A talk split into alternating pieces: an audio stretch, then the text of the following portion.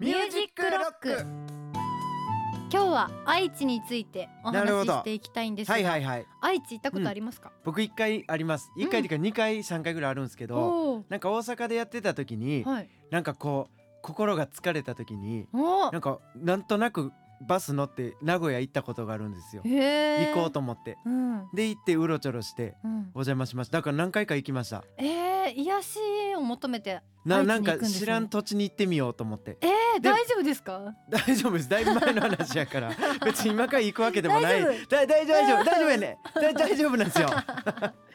でなんか、まあ、バスで行ける範囲やったんで、うんうんうんあ行けるんやと思って行ってうんあなんかもうベタに味噌カツとかあなんかそののベタなやつとか味わったりとかしましたよいいですね小倉トーストとか、うんそうそう美味しかった味噌煮込みうどんそう今何かを呼んでますよね 今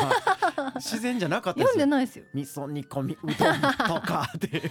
自分の言葉じゃなさすぎました初けどめて行った初めて言う人て初生でめ味て言噌うて煮込みう どん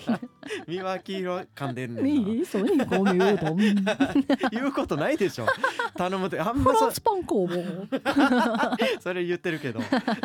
そうあとはい古着とかなんかね、ななんかお店多いイメージありますなるほどなるほど、うそっか関西からだったら行きやすいですよねう、そうなんですよ、ん、いい良かったですよなんかこうリフレッシュできてそっか、うんそう私一瞬だけお仕事で行って一瞬だけひつまぶし食べて帰ってきたかあーもうじゃあ最低限しか楽しめらなかったそ感うじですひかつまぶし美味しか っ